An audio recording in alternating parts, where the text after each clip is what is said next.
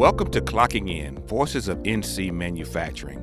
I'm your host, Phil Mintz, Director of the North Carolina Manufacturing Extension Partnership, otherwise known as NCMEP. My role is to drive outreach to NC manufacturers, build relationships to federal and state leaders, and coordinate efforts to drive profitable manufacturing growth in North Carolina. Throughout my time working closely with manufacturers, I have heard the most quirky, curious, and memorable stories. I wanted to turn these stories into a podcast so that others may hear and be informed and inspired. From humble beginnings to manufacturing titans, from tragedy to triumph, I will be interviewing some of these manufacturers who have made North Carolina manufacturing the powerhouse that it is today. North Carolina manufacturing has continued to operate throughout the COVID 19 pandemic, although not without a variety of challenges that continue to play havoc on their ability to provide the many products that consumers never really stopped seeking to buy. Even as optimism increases with the continued reductions in the cases of the virus, the global economy still seems to be responding and adjusting to some of the longer term pandemic effects. Here to help us sort out some of the pieces as he sees them today is our good friend and the people's economist, Dr. Mm-hmm. Michael Walden. Dr. Walden is a William Neal Reynolds Distinguished Professor Emeritus from North Carolina State University. He graduated from Cornell University in 1978 with a doctorate in philosophy, concentrating in consumer economics. While working at NC State University, Dr. Walden's role at NC State composed of teaching, research, and extension responsibilities in consumer economics, economic outlook, and public policy. He's an accomplished author who has published 11 books and over 300 articles and reports. Dr. Walden continues to be active in publishing, including his biweekly column, You Decide, which is carried over 40 newspapers in the state. So, Dr. Walden, welcome back. Thank you so much for speaking with us again today. How's oh, my going? pleasure, Phil. Good to talk to you. Thank you. Yeah, I just wanted to say first, clearly you're continuing to build quite a distinguished career, even in retirement. But what does a teaching economist do as a routine when the needs of the college students are not there? Well, uh, I set up an LLC, a limited liability corporation, meaning I do some consulting. I've had a steady stream of consulting from a variety of clients. I still do talks uh, to people, uh, being and get some in-person talks, but most of them Zoom, but a variety of groups, uh, public groups, private groups. I still, as you indicated, do some things for the university. I do a column, I do some economic indices. I'm actually going to speak to the graduating class uh, coming up in a couple of weeks. Okay. I'm still writing. I have a book coming, another book in February. But I think the difference uh, in retirement is if I want to take a nap at two o'clock, I, I can I can do that. I like being busy. My late father was like that when he retired. He continued to, to work. He did different kind of work. He worked with his hands. He was a carpenter. I tell people that retirement doesn't mean you're you're you're not doing things, you're not productive. Although certainly people who want to stop and, and lounge, that's fine. I have no problem with that. But for me, being active is is really a necessary part of my life. So a year ago, you and I were speaking about how we mandated a recession hmm. to kind of help us address the fears of what the virus might do to us, right? There was no vaccine at the time we talked before, but we had found ways to kind of move our economy forward. But looking at the economy in general and manufacturing specifically right now, it appears that we've returned to an economy that's so very different from the pre-pandemic. Uh, let me start. Like the number one and two challenges our manufacturers clients are telling us about, of course, are labor needs mm-hmm. and supply shortages. Right, so right. let's start there. I mean, what is your take on where we are today with the meeting the labor needs? Are there people out there for the jobs? Well, this is where some of the statistics are, are, a little deceptive. The unemployment rate has come way down. We, we were under 4% before the pandemic. We went up in North Carolina to about 14%. We're now down to just above 4%. By that metric, you may say, well, gosh, why aren't we fully back? Well, the problem is we've lost a lot of people uh, being in what's called the labor force. If you're in the labor force, that means you're either have a job or you're looking for work. And we're two percentage points down in that from pre-pandemic, which translate means we've got somewhere between 90 and 100,000 people that would have been in the labor force that are not now. And the big question among economists is why is that? And I think it's a variety of factors. I think some people are still afraid to go out and work because of COVID. Uh, parents have some uh, issues with daycare, uh, whether schools will continue to be open. And then I think importantly, uh, retirements. we've had a lot of people who were retired, people who were still working. The pandemic came, and they, I think they, uh, some in some sense, what I went through, where they said, "Gosh, I'm I'm 70 years old. Maybe I've got 15 good years to live. Do I want to do what I'm doing, or I want to do something else?" The stock market has helped those people because it's gone up. So we've lost a lot of people in, in retirement. I do think that as time goes on and the and the, hopefully the virus recedes, we're going to get those 90 to 100,000 people who who aren't older like me come back into the labor force. So I think that's a short term thing. And I think the supply chain are, is short term, but I think short term means not in a couple months. I'd say probably it's going to be another six months before we see those supply chains back. So we're going to have challenges in the months ahead. So in the meantime, with that supply chain, it's just so interesting to see the cargo ships off mm-hmm. the ports back there. And and are we making any headways of maybe doing more things domestically, or are we still heavily dependent on imports? Well, we're still heavily dependent upon imports, but that's a good point when uh, Phil, when you mentioned challenges for manufacturing and of course uh, labor supply chain.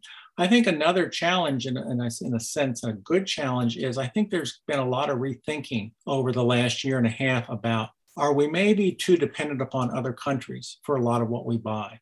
And I think I would predict that over the next five to 10 years, we're going to see a lot of what I call reshoring. We're going to have some sectors come back to the US, particularly in manufacturing, and reignite themselves here with factories, et cetera probably the modern factory is going to be different than the, than the older factory, more technology, more automation, fewer people. But I do think I do see an opportunity for manufacturing in North Carolina and manufacturing in the nation to rebuild and for us to do some of those things that we are now relying upon other countries to do to do those here at home just a little bit of a different topic. Well, today I think there was a report released about inflation. Mm-hmm. Yeah, uh, I think all of us have seen some of the effects of that already. Despite everywhere you go, prices are higher. I mean, what is your take on what's going on there? I mean, well, is, it, I, related, is yeah. it related to the pandemic or anything like that? Yes. Uh, let me tell you something I learned 55 years ago when I took my first economics class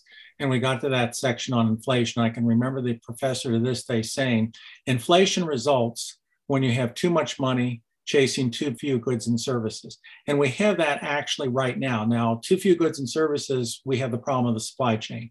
We're not able to produce as much, particularly on the goods side, as we did, whether it comes domestically or foreign. On the too much money, the Federal Reserve pumped a lot of money into the economy. The federal government pumped a lot of money into the economy over the next last year and a half. In fact, if you look at the bills that were passed in Congress during the Trump and Biden administrations that were focused directly on the pandemic, I'm not talking about the infrastructure bills, directly on the pandemic, $6 trillion. I can remember President Obama trying to keep his stimulus bill under 1 billion. We have had 6 billion. And I think the reason for that is we were in uncharted territory. No one knew how long this virus was going to last. No one knew how it was going to, how deadly it was going to be. No one knew if we could get vaccines. I mean, our only reference point was over 100 years ago with the Spanish flu. That thing lasted three full years. So we've had a lot of money, however, pumped into the economy. People right now feel are actually flush with cash and they're trying to buy use it, they can't have the, they don't see the number of goods and services out there to buy. So essentially, that's the reason we have higher inflation. I think the higher inflation will be temporary, but by temporary, I mean probably another six months. Yeah, I think that's the question. I mean, when people talk about temporary, I mean, is that kind of what they mean by that? There's a lot of things people say, oh, it's temporary, like the mm. backup with the cargo ships. We think that's right. temporary. What? How long is that? Yeah, you have to say, well, how? what? What is temporary? No, by when I use temporary, I mean this is something that's this is not something that's going to be ingrained in our economy and last forever. Uh, but I do think temporary is not a couple weeks or a couple months. I think it's probably six months at least. So I think we're going to be dealing with these issues, hopefully not on such a pronounced level, but dealing with these issues well into 2022. One of the other things we talked about last time was the, the trade issues. And I think there's still things that are relatively quiet about our trade issues with China and maybe others. I mean, is there any new information on those fronts? Well, of course, the Trump administration really went to battle with the Chinese and, and, levied a lot of tariffs on Chinese products. There was a sort of a deal at the end of the Trump administration, which didn't pan out the way many people thought. It's interesting to me, the Biden administration, of course, known for trying, uh, for overturning a lot of things that President Trump did, have kept, primarily kept his stance with China. They've kept a lot of those tariffs. That's obviously going to be the big geopolitical issue over the next several decades the tension and competition between China and the US. I mean, you're, you're well aware that China uh, launched a, a, missile system that apparently caught our people by surprise, where can, they can shoot a ballistic missile that doesn't go in a straight line, but it zigzags around. So it's very, very hard to shoot down. We have tensions with them over, over Taiwan. So the trade issue is still there. And it's going to be interesting to see is, is President Biden going to be able to, to push that along and get some resolution? Because we still have a lot of issue with China over uh, theft of intellectual property, over borrowing some of our companies from doing business in China. Uh, some say that a lot of the products that, that are sold from China here, maybe they use, uh, they're artificially lower in price in order to capture our market. So a lot of those issues still maintain are maintained. And I think this is where the two administrations seem to be uh, on the same level in terms of their issues and, and, and gripes with China. Yeah, along those same lines, you know, I guess sometimes we forget that since we have all the vaccines, we're probably one of the few countries that are all fully vaccinated and maybe our virus issues are not as bad as others. I mean, are we seeing things open up yet in terms of being able to do kind of interactions internationally? I mean, is there still challenges in other countries with the virus that's having effects? How is the global well, economy? Yeah, well, we just, as you as you probably know, just this week, the United States reopened for tourists, foreign tourists, to come to the U.S. as long as they have proof of, of vaccination. So I think we're headed in, in, in the right direction there. But you're absolutely right to bring up some of the issues other countries have had. For example, in, in terms of supply chain, a lot of people don't recognize that the manufacturing center in Asia has gradually moved away, not totally away, but away from China to Southeast Asia, particularly Vietnam. And Vietnam recently was, was still slammed by the virus and essentially shut down. They're only starting to reemerge. So, yes, things that are happening in foreign countries vis a vis the virus are still having an impact on us. So, what does all this mean in terms of what's coming up for Christmas? You always want to think about, you know, how that's going to happen, and you know, you see all of these early Black Friday deals, mm-hmm. and it seems like there's this effort to try to get people to spend early yeah. this year. What, what are, what are you seeing? Well, I, I mean, I'm probably not going to give people advice they haven't heard before, but I think obviously shop early certainly have alternatives. I do think people will be shopping. I think people need a release. I think the Christmas season, whatever religion or, or no religion you are, I mean, it's a joyous season. People are happy. So I do think people are out there. They're, they're going to want to spend and they have the cash to spend. But I think it's going to be, the availability is going to be much more constrained than we've gotten used to in the past. And retailers, I think, know, of course, you know that m- many retailers rely on Christmas sales to, to move them from profit or not profit. I think their problem is going to be are they going to be able to open the hours that they need to be open because they can't find labor? So I think it's going to be a, a much kind of different Christmas, but I think overall it's going to be a positive and I think it'll be do good for our spirits. So are kind of online sales still kind of continue to overtake going into stores like it's, oh, yeah. it's trending? Yes, yeah. Online sales are jumping at double digit rates. I see no reason why they won't continue to do that. And I think looking ahead, and this, because this is an area that's very much of interest to me, uh, how people acquire products and services. I think that one of the big game changers down the road is not necessarily going to be uh, online buying because people are already doing that. It's going to be the delivery, and it's going to be the delivery with drones. And I think in five years, what you're going to see is a typical package or packages will be delivered to your house with drones. And what we're going to see municipalities do is set up drone lanes, uh, drone highways, if you will, in the skies, because it's going to have to be regulated in some way so we don't have these things bumping into each other. So I think that's going to be a big game changer down the road in terms of uh, commerce and in terms of retail sales, is how those products and services get delivered to the person's homes. And in terms of services, I think what we're doing now, communicating via the computer, that's going to be changing in the future. That is, people are going to do more of their services, you already saw during the pandemic, people doing exercise, Peloton and others on online by, by using a trainer online, and telemedicine which people, some people got a taste of during the pandemic, I think that's going to be much bigger in the future. So I think the pandemic, many have said that the pandemic is probably has, is, is going to be, whenever all said and done, going to compress the future, maybe the next decade into maybe a couple of years. You know, one of the areas that you know we continue to be of interest as an MEP is just you know the whole industry 4.0 automation technology in mm-hmm. manufacturing. Mm-hmm. I mean, it just seems to be that some of the smaller manufacturers are slow to adopt some of this technology. I mean, what do you think is going to be the thing that kind of breaks that through? I know some of the larger companies are moving forward, but well, like well, some yeah, some of this is constrained in North Carolina if you're not in the metro areas where inter- internet service is, is good. Uh, you, everyone knows that we do have this urban rural divide, and we, everyone knows that if you have you need internet service uh, in rural areas, it's not, it's not going to be as robust. Uh, I think the latest data I saw was 25% of North Carolinians don't even have access to internet. This is another change I think we're going to see. For example, in the infrastructure bill that was passed last week, there's $62 billion at the federal level to expand internet service. So I think that's going to help. The other thing is that I think how internet service is provided is going to change. People have heard the name Elon Musk he is developing something called Starlink, which is going to ring the globe with low orbiting satellites, meaning the reception and connectivity is going to be much better. That he claims once this is all done, anyone in the, on the globe will be able to get high speed, reliable internet service. And he's supposedly going to roll the first version of this out next year.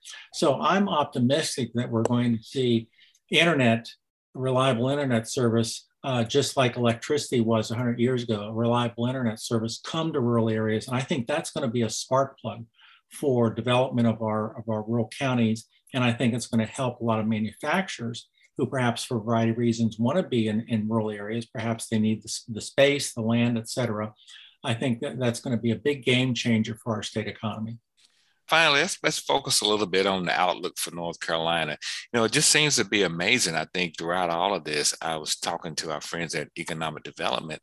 We mm-hmm. still continue to see companies coming in here, setting up shop and doing business, making things in North Carolina. I mean, what's really driving all that? I guess is it still just the demand that you spoke about earlier? Well, North Carolina, of course, for decades, has been a growing state, growing faster than the nation. What happened during the pandemic, I think, was pretty amazing. If you look at, of course, all states suffered, including North Carolina. But if you look at North Carolina on two major metrics, COVID deaths per capita and job loss per capita, we were low compared to all other states. We were, I think, 13th from the bottom and we were lower than any of the states in our immediate area. So the bottom line is, I think North Carolina has come out of this pandemic being viewed by many as a safe state. And for people and businesses who, after the pandemic, want to move, and you hear a lot about people not happy in their particular state, they want to get out after the pandemic. I think North mm-hmm. Carolina is going to be a destination for many of them. So I'm actually predicting our growth rate after the pandemic is going to accelerate above what it would have been without the pandemic wow, it's just uh, incredible. we have done a great job with the virus, I think, considering all things. And so mm-hmm. it's good, yeah. good to hear that people want to come this way. We can talk more about economic thrillers now. You got one, you got one you're working on right now? Uh, I, I, don't. I've got some ideas, but I don't. Uh, the next book I've got coming out in, uh, in February is uh, looking at how the post pandemic economy will affect families and I look at all the issues and challenges families are facing and talking about some of this internet technology being everywhere, the ability to remotely work, delivery of products, education services via the internet, how that could change family life for those who want to change and change it for the positive. So that'll be out in February, and the book's called Relaunch. Okay.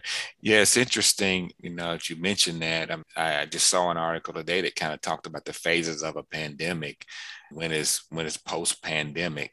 And people are talking like 2023 before they can officially say you're in mm-hmm. post-pandemic.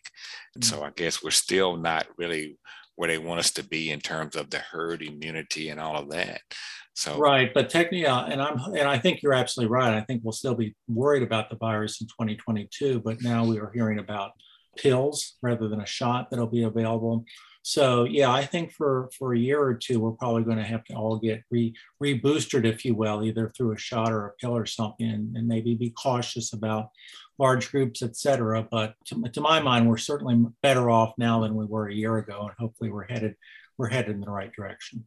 And uh, economically, you know, help me if I'm wrong. I think North Carolina plays into a lot of some of these pandemic related you know medical responses or oh, drugs oh, sure. or things like that. I think sure, a great we big pharmaceutical sector, uh, technology plays into that. Other manufacturers play into that. Yes, uh, we've got. Uh, we, we certainly are research universities with um, with research into perhaps how to deal with future pandemics and viruses. Yeah, uh, we have a lot of people looking at North Carolina as the place to do this kind of research and do this kind of business. Absolutely. So we're fortunate to be in this great state, and we're. Oh, I think so. I mean, I'm not a native, but I've been here 43 years, and the longer I'm here, the more impressed I am with North Carolina, and, and it has dramatically changed over the last four four decades. But yes, it is a state to, to certainly be watchful of and and noticed, and and people do. I mean, we are on we are we are certainly on the map. Yeah, we're, we're glad to have you here as well, uh, Dr. Walden. You're our people's economist. Oh, well, thank you. Thank and you. Uh, and we're thankful that you we take out a little bit of your time to talk oh, to us. Any, any, anytime, Phil. Thank you. Because you're very, very helpful to us. And continue success in all your writing and speaking and, and your business engagements as you move forward. Thank you very much, Phil. Great to talk to you. Thank you for joining today's Clocking In Voices of NC Manufacturing. This podcast is brought to you by NC State's College of Engineering, the North Carolina Manufacturing Extension Partnership, and Industry Expansion Solutions. If you'd like to learn more about the solutions NCMEP offers, go to www.ncmep.org. Want to listen to previous Clocking In podcasts? Go to ncmep.org slash clocking in.